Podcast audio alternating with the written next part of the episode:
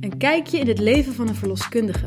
Hoe is het om 24 uur per dag bereikbaar te zijn en op elk feestje bevallingsverhalen aan te horen? Ja, je belt ons inderdaad wakker s'nachts, maar we springen met liefde ons bed uit. We hebben alle soorten ondergoed al zien komen en praten bij de lunch gerust over seks, vruchtwater en vrouwelijke ongemakken. Bestaat er eigenlijk iets als een normale werkdag in het leven van een verloskundige? In deze special hoor je alles over The Life of a Midwife. Hey, hoi! Leuk dat je weer luistert naar een nieuwe Life of a Midwife aflevering. We gaan het deze week hebben over omscholen tot verloskundige. Want in een gemiddelde jaarlaag verloskundestudenten, waar je met zo'n 60 studenten start, zitten er vaak wel minstens 5 omscholers bij. Zo hadden wij uh, zo in de klas Veronique, die uh, eerst heel lang bij het Scapino Ballet heeft gedanst en toen haar... Uh, spitsen omruilde voor steriele handschoenen. Ja, en ik moet wel zeggen dat ik het ook steeds meer om me heen hoor. Ik had laatst bijvoorbeeld nog een gesprek met, uh, met een psychologiestudent. Die was bijna klaar met haar master.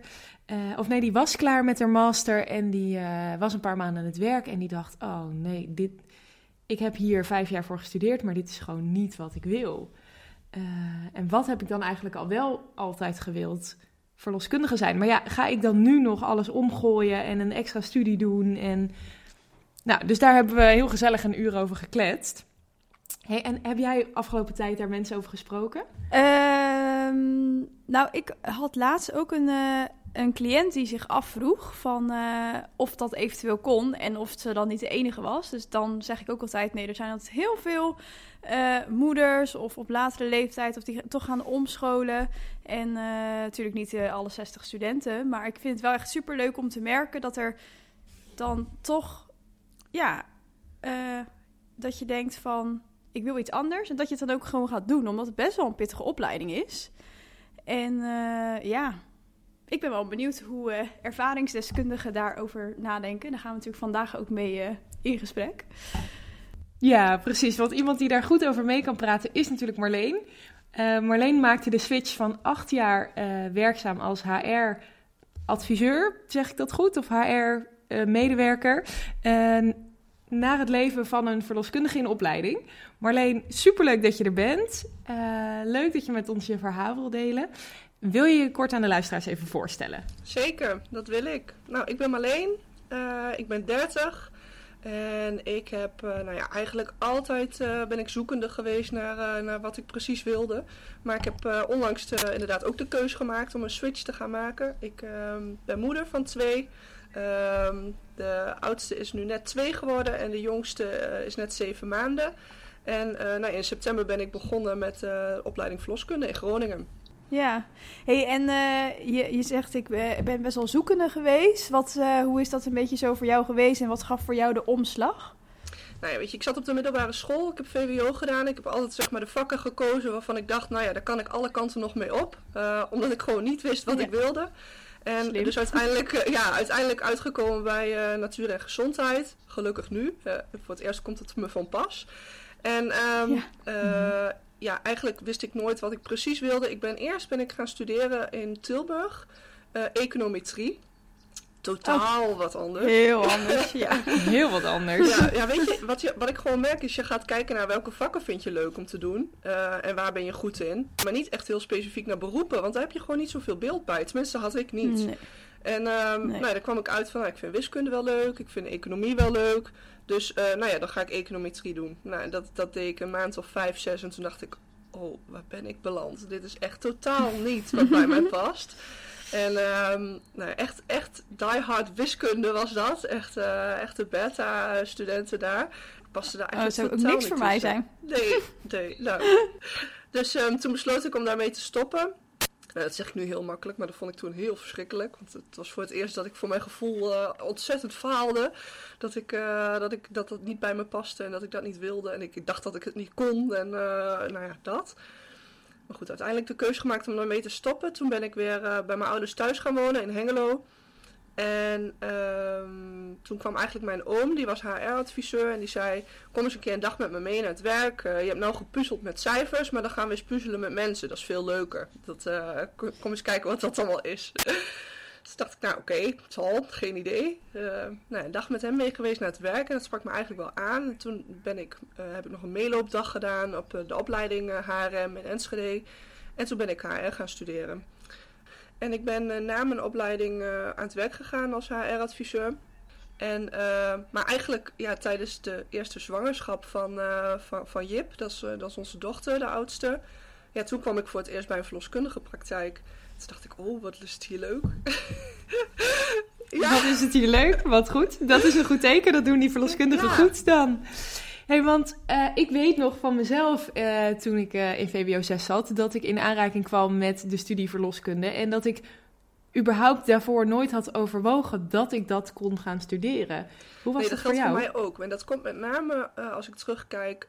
ik dacht altijd, ja, med de medische kant dacht ik, nou dat is ja, even heel gechargeerd uh, ellende en, en, ziekte en bloed en narigheid. En nou ja, niks voor mij. Dat streepte ik eigenlijk gewoon weg. Dus de, ja, daarmee viel denk ik verloskunde ook van het rijtje af of zo. Dat, daar heb ik nooit, ja, ik ken het beroep ook eigenlijk niet. Ik denk als je me toen had gevraagd, ja, eh, baby's, ja, dan hield het wel een beetje op.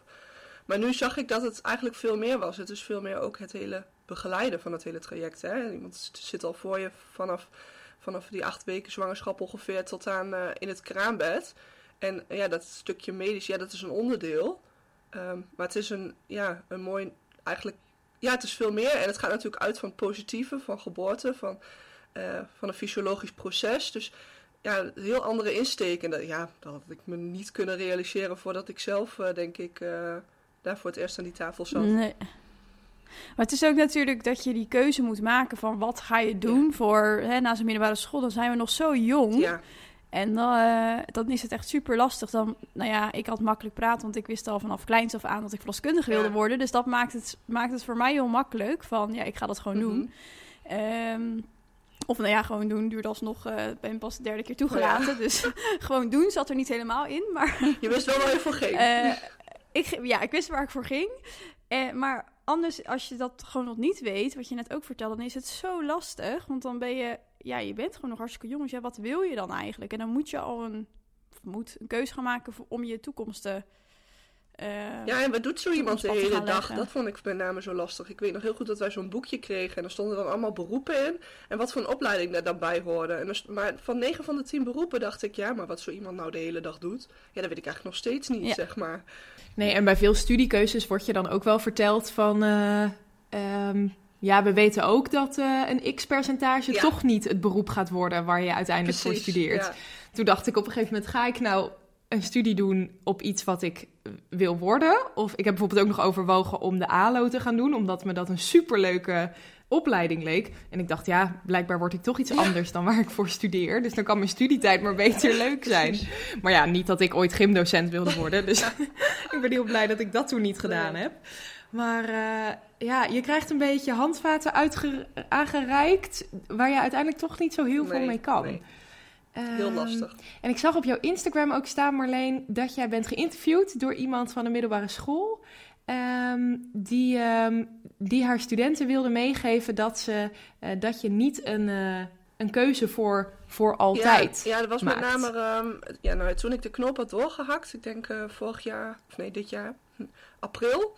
Ehm, toen had ik een eh, post gedaan op LinkedIn. eh, van goh, hè, dat, ik, dat, ik, dat ik dit ging doen. En daar kreeg ik echt zo enorm veel Mhm. reacties op. Van, nou ja, van gewoon van bekenden en, eh, en, en, en mensen uit mijn netwerk.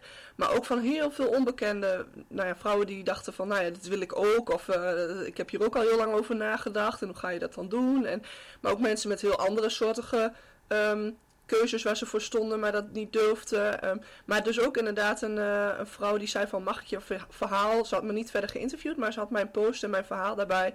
eh, wilde ze graag delen op school. Omdat ze zei van ja, ik merk dat kinderen altijd heel. Ja, die worden een beetje angstig van het maken van zo'n keuze. Omdat ze denken, ja, zit ik daar de rest van mijn leven aan vast. En ze vonden het een mooi voorbeeld van ja, het maakt niet uit hoe oud je bent of wat je allemaal hiervoor hebt gedaan. Je kunt altijd nog die keus maken. Ja. Dus dat, dat, eh, Ja, dat is ook mooi. En dat geldt natuurlijk ook eigenlijk ook voor iedereen die nu werkt. Of ook voor ons. Ja, ik zie mezelf niet stoppen met verloskunde. Maar het kan zomaar zijn dat ik over tien jaar zeg: ik wil wat anders. En dat betekent niet dat je dan een verkeerde keuze hebt gemaakt. Maar op dat moment was het een goede keuze Klopt. om te doen voor jezelf en jezelf te ontwikkelen. Ja, Ja, want dat denk ik echt. Als ik ook Ja. kijk naar mijn vorige keuzes, ik zou ze denk ik zo weer opnieuw gemaakt hebben. Want ja, dat, is, dat heb je op een gegeven moment ook nodig om bepaalde inzichten te krijgen over jezelf en waar je goed in bent en wat je leuk vindt en wat je nodig hebt. Ja, dat, dat moet dan maar zo zijn. En dat, eh, ja, iedereen volgt daarin zijn eigen pad, denk ik. En dat, dat kan in verschillende momenten in je leven natuurlijk heel anders zijn. Ehm, en nu zullen er veel mensen zijn die zeggen: Ja, maar Marleen, jij zit nu in een periode met jonge kinderen. Eh, je, gaat, je woont in Hengelo, je gaat studeren in Groningen in een onregelmatig vak. What? ja. Is dit dan wat je op dit moment van je leven eh, Ja. wil doen? Hey, en wat, je zei al, ik liep die verloskundige praktijk binnen. Eh, wat maakte dat dat vuurtje, dat dat vlammetje aanging en dat het steeds meer ging borrelen van: hey, dit is misschien wel wat ik wil? Nou, ik denk wat me met name heel erg, ehm, of nee, heel erg ging tegenstaan, maar wat ik merkte in het HR-vak is dat ehm, je merkt vaak in grote bedrijven dat eh, de HR-afdeling zelf vindt het heel belangrijk waar ze mee bezig zijn en waar ze voor staan. Maar de rest van de organisatie heeft altijd eh, honderd andere prioriteiten die eh, bovenaan de lijst staan en wij kwamen ergens onderaan gebungeld. Dus ik moest altijd heel hard werken om belangrijk te zijn. dat klinkt misschien een beetje gek, maar ik dacht, wauw, dit is een beroep waarin er is iets heel belangrijks, namelijk nieuw leven. Dat is het allerbelangrijkste wat er is. Tenminste, zo, vond ik dat op dat moment natuurlijk eh, hoogzwanger. En die mensen komen naar jou toe, omdat jij ze eh, daarin kunt begeleiden en, en ondersteunen.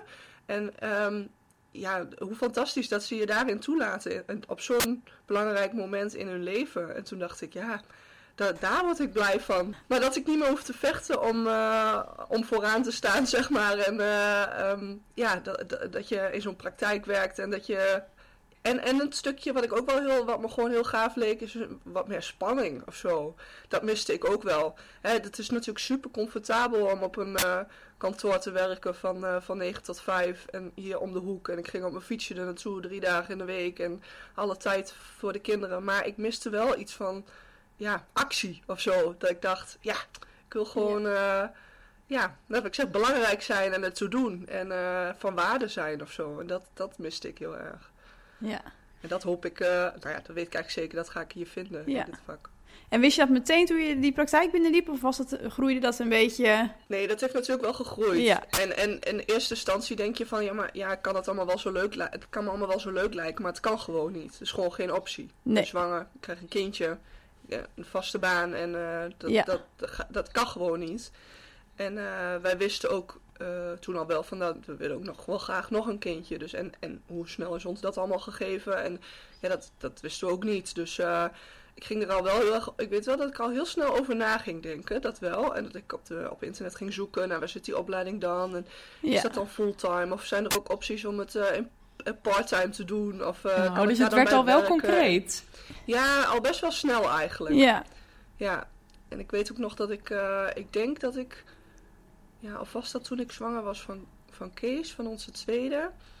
Toen eh, heb ik op een gegeven moment ook contact gehad met een eh, student in Groningen die zelf eh, moeder was en in Zwolle woonde. Had ik via de opleiding ook contact meegekregen. En die ging ik ook allerlei vragen stellen. Maar eigenlijk schrok hij me nog meer af, weet ik nog. Die zei Oh. van ja, en stageplekken en dan word je ergens geplaatst in het land. En eh, ja, je weet niet waar. En, eh, dus toen dacht ik, hmm, nee, dat kan niet. Dus ik, ik heb het eigenlijk, eh, ik ging er elke keer weer in verdiepen en elke keer schoof ik het toch ook weer van me af. Dus dat is echt wel een proces geweest van, ik denk anderhalf jaar of zo. En toch kwam die dag dat je je inschreef op de opleiding. Ja, ja ik weet nog dat ik in bed lag. En eh, mijn man naast mij. En ik, ik, ik kreeg het gewoon niet uit mijn hoofd. En ik werd er helemaal kriebelig van. Ik dacht, nu is die inschrijfperiode. En als ik het nu niet doe, dan moet ik weer een jaar wachten. En, eh, maar ja, maar ik was zwanger toen op dat moment van Kees. En, en hoe dan? En, eh, en dat ik op een gegeven moment zei, ik krijg het gewoon niet uit mijn hoofd. Ik blijf maar dubben en ik blijf er maar over nadenken. En ik wil het zo graag. Ik weet wel dat het niet kan, maar... En toen zei hij eigenlijk van... Ja, maar je zegt, ik weet wel dat het niet kan, maar waarom... Hoe groot is de kans dat je wordt toegelaten, begon hij toen. Toen zei ik, nou ja, niet zo groot. En er zijn altijd veel meer studenten die zich aanmelden dan dat er worden toegelaten. Ja. En ehm, dus, ik, dus toen zei hij van, ja, nou, maar misschien moet je daar dan eens beginnen. Want je bent nu al over allerlei praktische dingen aan het nadenken, terwijl je bent nog niet eens toegelaten. Dus hè, misschien word je wel niet toegelaten, kun je het weer uit je hoofd zetten. Ik zo, ja, heb je ook een punt, dacht ik. Wat fijn, zo'n nuchtere man. Ja, nou, dat had ik op dat moment ook echt wel even nodig, zo'n eh zo'n nuchtere man. En ik was heel erg opgelucht. Ja, dat snap ik. Want toen ben je gaan inschrijven en toen kreeg je even een hele berg met theorie waarschijnlijk om te gaan leren. En dat was natuurlijk ook wel even geleden. Nou, zeker. En het was ook met name dat ik merkte, het was uh, nou, veel Engelse literatuur. Um, ja. Het ging dit keer over het hart- en vatenstelsel, vaatstelsel, ja.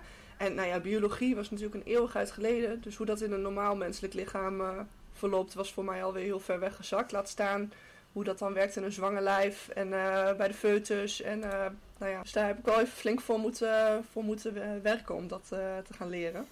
Ja. Maar ja, het is gelukt, want je bent toegelaten. En, en wat zei je man toen? en nu? ja, toen was ik eigenlijk nog steeds degene die dacht, oh oh. Ja, ik, de oh. eerste ronde was ik, uh, was ik inderdaad door. En toen hadden we de tweede ronde was dan een uh, assessment. Waarbij je een, uh, een studietaak moest uitwerken in, met z'n zessen. En dan, dan zaten twee assessoren bij om te kijken. En dat was op 10 maart in Groningen. En ik was 16 maart uitgerekend. Oh joh! Dus ja... Dus uh, ik, nou ja, ik had eigenlijk nog steeds zoiets van, ja, misschien ben ik er wel helemaal niet bij. Want ja, wie weet lig ik dan te bevallen of uh, ja, geen idee of ben ik net bevallen. Maar ja, tot het laatste toe uh, nou ja, bleef de kleine man rustig zitten. Dus um, toen zei, zei, zei mijn man Koen, die zei eigenlijk van, nou weet je, ik neem wel vrij en we gaan wel samen die kant op. Dus ja, alleen in de auto helemaal naar Groningen, dat leek ook niet helemaal verantwoord meer. en... Um, Nee, nou toen inderdaad de tweede ronde. Ik had geen idee hoe het ging. Ik vond het heel lastig inschatten wat ze precies wilden zien en wat ze verwachten. En, uh, dus nou, toen dat gebeurd was, eigenlijk uh, was het toen weer helemaal uit mijn hoofd. Want toen was ik natuurlijk alleen nog maar bezig met uh, nou ja, de aanstaande bevalling die er, die aankwam. En ja, uiteindelijk is, die, is Kees 19 maart geboren. En dan op 15 april zouden we de uitslag krijgen. Dus ja, ik was eigenlijk alleen maar bezig natuurlijk in de kraamtijd en met de baby en uh, met kindjes. Dus het was wel een goede afleiding voor mij. En um, ehm, 15 april, ik werd om 1 uur s'nachts werd ik wakker uh, van Kees die gevoed moest worden. Dus die, uh, die pakte ik uit de co-sleeper en toen dacht ik, oh, zou het, zou het er al op staan? Dus uh, toen ging ik kijken en toen refreshen. En toen uh, stond inderdaad uh, dat ik was toegelaten. Dus ja, en ik wist eigenlijk niet zo heel goed wat ik op dat moment dacht. zo midden in de nacht? Ja, ik weet nog dat ik mijn man wakker maakte. En die was heel enthousiast, die was heel trots. En high five en blij. En, en ik dacht echt, ja, nou, en nu moet ik echt een knoop gaan hakken. Maar durf ik dat wel? Ja, ik was ehm, ik wist nog niet zo goed wat ik ervan vond, zeg maar. Ja, nu was je escape van, oh, ik word toch niet toegelaten, was een beetje weg. Ja, precies. En uh, diezelfde avond, of die, die dag daarna, zeg maar, uh, Koen had als verrassing een paar vriendinnen uitgenodigd. En die stonden met taart en bloemen voor de deur. Die waren mm. helemaal blij. ik zei, ja, jullie zijn allemaal heel blij, maar ik weet het nog niet zo goed hoor. Uh, ik, ik, moet het echt nog even allemaal op de rij zetten hoe we dit nou ja, wel of niet gaan doen. En er waren natuurlijk nog maar weinig mensen die het ook wisten. Want ik had zoiets, ja, op mijn werk ook, ja. Als ik niet word toegelaten, dan wil ik ook niet dat daar meteen uh, ja, uh, open en brood ligt dat ik uh, misschien wel wat anders wil. En dus ja, alleen een aantal vriendinnen en wat familie die het wist en verder, verder ook nog niet. Ja, dus misschien was je man er wel blijer mee dat je was toegelaten dan jij zelf. Ja. Ja, maar ja, dat is wel goed ook, denk ik. Voor jou uiteindelijk, want uiteindelijk ben je gestart. Klopt, ja. En ik denk ook dat is wel echt de, grootste vereiste, is denk ik wel dat, uh, ja, dat die er helemaal 100% achter staat. Want ik bedoel, het, uh, het, vraagt nogal wat van ons als gezin. En uh, ja, ik, ik vind, voor mij is het natuurlijk allemaal ook heel erg leuk. Maar ehm, ja, voor hem is het ook weer een boel geregeld. Dus ja, die, die support had ik wel echt heel erg nodig. En ik weet ook voor mezelf, ik ben gewoon slecht in keuzes maken. Helemaal dit soort grootse keuzes. Waarbij ik dan eerder denk aan alle beren op de weg dan aan alle mogelijkheden. Dus dan heb ik af en toe wel zo'n duwtje of een schop onder mijn kont nodig om het ook gewoon te gaan doen, zeg maar. Ja, ja. Goed zo. hey, want hoe is het nu? Want nu ben je gestart en je zei ja, dat, dat vraagt wel veel van mijn gezin. Hoe, uh, ja, hoe is dat tot nu toe gegaan vanaf begin september? Eigenlijk wel heel erg goed als ik, het zelf, uh, als ik het zelf zo terugkijk. Ja, weet je, er zijn een aantal dingen waar je rekening mee moet houden. En dat zijn ook de meeste vragen als ik van, van, van mensen in mijn omgeving, zeg maar, uh, die ze stellen is ja, hè, de een is financieel. Hè, je levert een salaris in. Dus hoe ga je dat met elkaar doen? En uh, ja, als ik kijk, ja, wij hebben gewoon het geluk dat we doordat we. Uh, doordat mijn man een goede baan heeft en doordat, uh, doordat we hebben kunnen kijken van, nou ja, waar kunnen we op besparen? We hebben echt wel een aantal dingen ook eh, waar we op hebben kunnen besparen. vaste abonnementen. Eh, ik, ik ga niet meer elke twee weken naar de pedicure en eh, naar de manicure. En nou ja, ja, een aantal luxe dingen waarvan je toch denkt, oké, dat, dat kan ik wel schrappen. Ehm, en daarmee ja, lukt het ons financieel om, om dit te bekostigen, zeg maar. En, ja, dat, ik snap dat, dat dat is natuurlijk niet iedereen gegeven. Maar dan moet je echt wel gaan denken in mogelijkheden. Niet, ehm, eh, niet te veel in, in, in problemen. Want uiteindelijk denk ik, ja, hoe dan ook, hoe je financiële situatie ook is, uiteindelijk is overal een oplossing voor. Alleen, ja, ja, maakt het natuurlijk wel spannender als je daar bijvoorbeeld ook nog geld voor zou moeten lenen. Of eh, ja, dat, dat kan ik me wel voorstellen. Nou, en dan verder, ja, oppas moesten we natuurlijk over nadenken. Ehm, want ja, hoe gaat het rooster eruit zien? Eigenlijk toen ik de keuze maakte, had ik geen idee. Hoeveel dagen moet ik naar Groningen? Hoeveel uur ga ik daaraan besteden? Hoe, hoeveel uur moet ik zelf studeren? Ik had geen idee. Er wel een beetje over rondgevraagd, maar ook door de corona. Waar, afgelopen jaar was natuurlijk alles thuis. Dus ja, hoe gaat dan het volgende schooljaar eruit zien? Geen idee. Dus dat was wel een grote gok voor mijn gevoel. Ehm, uiteindelijk nu, eh, ik ga drie dagen in de week ongeveer naar Groningen. Eén dag in de week heb ik thuis eh, les. Dus wat dat betreft is die corona voor mij nog ni- niet zo gek geweest. Die Nee. dag eh, thuis is wel heel fijn. En dan ehm, op de woensdag is zelfstudiedag. Ja, en het ligt er een beetje aan. Als mijn man vrij is en de, dan, dan kan ik studeren. Maar als ik met, met de kinderen ben, dan lukt dat niet. Dus hè, dan, dan probeer ik het veel s'avonds of in de weekenden of op de momenten dat ik eh, ja, ergens een gaatje vind, zeg maar. Ehm, nou ja, en wij hebben, onze ouders wonen allebei in de buurt. Eh, zijn ook allebei heel flexibel met, eh, met de oppas. En mijn man werkt in ploegen, wat aan de ene kant zorgt voor nog meer gepuzzel.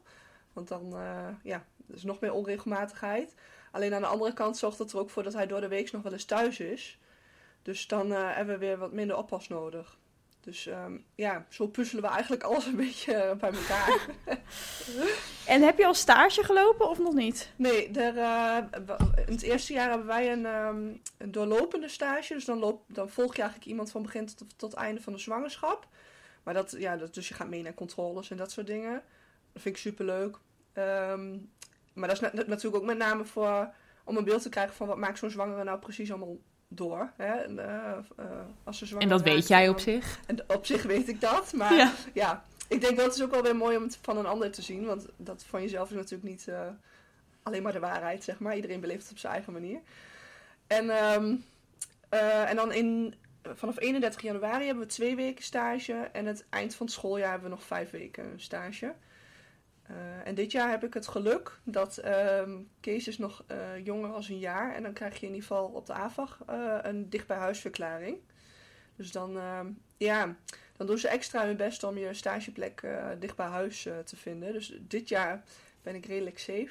En dan de volgende jaren moeten we maar weer zien hoe we het gaan doen. Oh, dat is een goede. Ik weet niet of dat ook in andere ehm, opleidingen zo is. Geen idee. Ik wist het ook niet locaties. van tevoren. Weet ik eigenlijk ook niet, maar wel, nou ja, zeker als je. Ik, ik weet niet of jij borstvoeding geeft, maar eh, Niet meer, maar ik denk wel dat dat een van de redenen is inderdaad eh, dat ze dat doen. nou ja, en de- ik bedoel, als er een opleiding is die daar rekening mee zou moeten Ja. houden, dan is het Ja, wel de verloskundeopleiding. Precies. Zou gek zijn eigenlijk. Ja. Eigenlijk vind ik ook alweer van... waarom zou je dat niet altijd kunnen doen als je jonge kinderen hebt? Want Ja. het is best... Het vraagt, wat je zegt, heel veel. Ook qua financiën, dat soort dingen. Het is niet dat je nog eventjes een eh duo-lening eh, kan afsluiten. Nee, Die tijd ben je al voorbij. ja. Dus ja, het is... eh, ja. Ja, lijkt me ook zoeken voor de opleiding. Hoe je dat Ja. het Ja, beste doet dat is voor ook studenten. Ik zit ook te denken, hoe doe Ja. je dat dan weer? Ja. Dat is het Ja. ook. En voor heel veel opleidingen is het natuurlijk ook wel weer anders. Want dan heb je ook gewoon misschien meer stagemogelijkheden eh, dicht bij huis. En bij verloskunde is het gewoon misschien ook wat lastiger. Ja. ja of zelf, nee, mag officieel niet, maar zelf een beetje zoeken. Ja, nou ja, ik heb wel de verloskundige praktijk waar ik zelf eh, liep. Die zeiden meteen van, oh je komt maar. Dus die, ik heb dat wel aangegeven op school. Ik heb geen idee of ze daar iets mee doen. Maar ja, Ja. Nou, en er is in heel verloskundig Nederland eh, eh, waarneming gebrek tot de max, geloof Ja. ik. Dus ik denk dat ze graag denken, kom maar hier stage lopen. Oh, je woont hier in de buurt. Nou, over vier jaar, we houden het vast even warm. ja. Ja, er is genoeg werk. Nou, zeg ligt wel dat. oprapen. Dus als je luistert en je overweegt een omscholing, er is genoeg werk. En ik denk ook dat ze... ik weet, aan jou vragen mogen stellen. Of er zijn heel veel moeders die ons ook volgen eh, ehm, op de podcast. Mocht je nou vragen hebben, je denkt, oh, ik wil misschien wel omscholen of eh, ik wil eens weten hoe ze dat ervaren, dan mogen ze jou misschien ook wel eh, benaderen, Marleen. Zeker, vind ik hartstikke leuk. Ja, want dat is ook wel wat ik zelf merk. Ik denk, oh, dat had ik zelf zo graag gewild. Met al die vragen die in mijn hoofd zaten. Als ik dat gewoon aan iemand had kunnen stellen, ja, dat had vast gekund. Maar ja, dat was fijn geweest. Ja, ik weet nog dat wij, uh, wij hadden allebei een student afgelopen jaar, een moeder ook, of in ieder geval een, iemand die ging omscholen. Ik weet niet of ze allebei moeder waren, maar en die zit, zaten ook uh, met elkaar in een groepschat met alle omscholers. Oh ja. En alle moeders van uh, ja. om tips te delen en hoe doen we dat. En ja. ja. Nou, wat ik met name nu nog heel erg merk, is het is gewoon heel erg zoeken naar. Um, ja, het zoeken naar balans, zeg maar. Hè? Dus hoeveel moet je doen voor je opleiding? Kijk, als je, als je wil, kun je je hele dagen ermee vullen. Um, maar ja, dat, dat hoeft ook niet, want ik wil ook gewoon mijn tijd thuis kunnen besteden. Dus ja, hoeveel moet ik wel doen, hoeveel moet ik niet doen en, wat moet ik ervoor laten en wat niet. Dus dat, dat is, en dat is gewoon heel erg aftasten, denk ik, die eerste periode. En ik hoop dat als ik, ja, mijn eerste toets die is gewoon super goed gegaan. Dus dat uh, geeft wel vertrouwen voor, voor de rest. Maar als, dat, als ik dat een paar keer heb gehad, dan weet je een beetje van oké, ik zit op het goede spoor. En uh, ja, zo gaat het goed, zeg maar.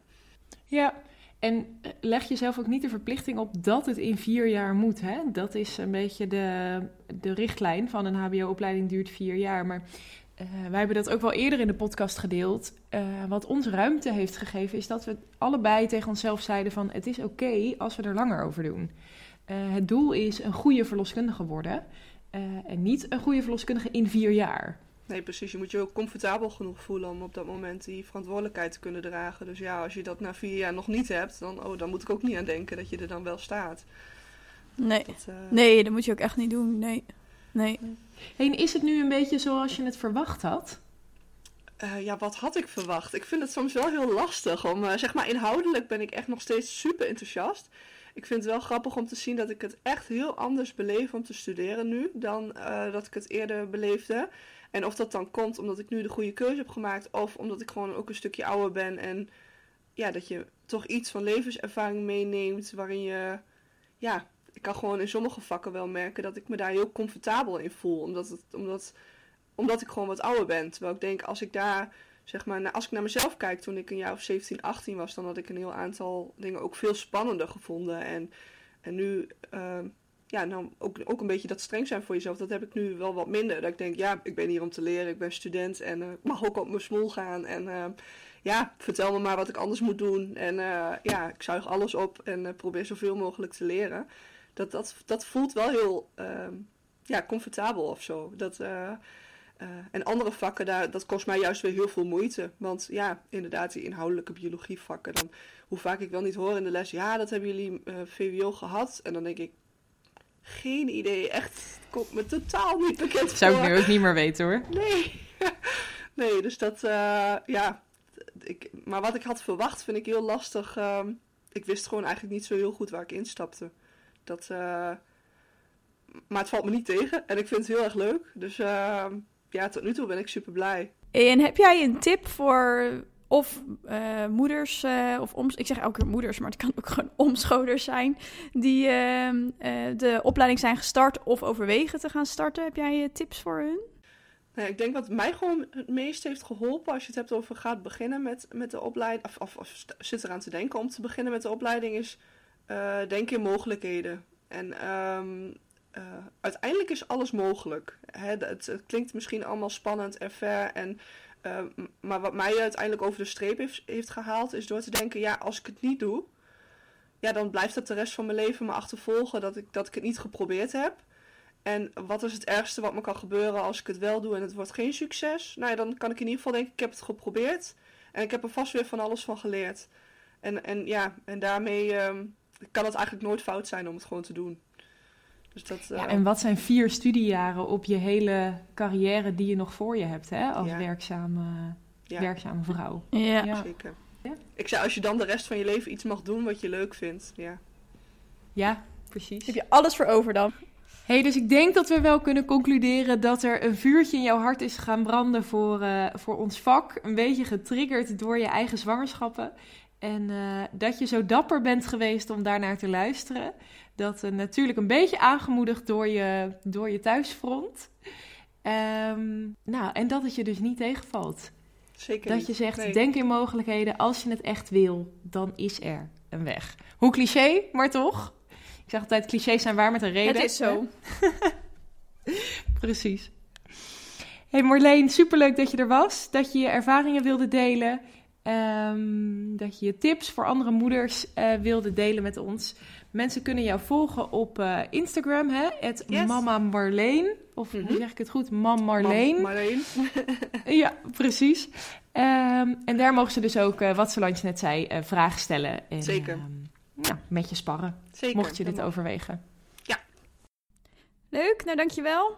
En eh, luisteraars, jullie ook weer bedankt voor het luisteren. En eh, tot de volgende keer. Tot de volgende keer. Dit was de podcast voor deze keer. Meer zwanger en zo? Je kunt ons volgen op Instagram, Facebook of onze website zwangerenzo, de podcast.nl. Tot de volgende keer.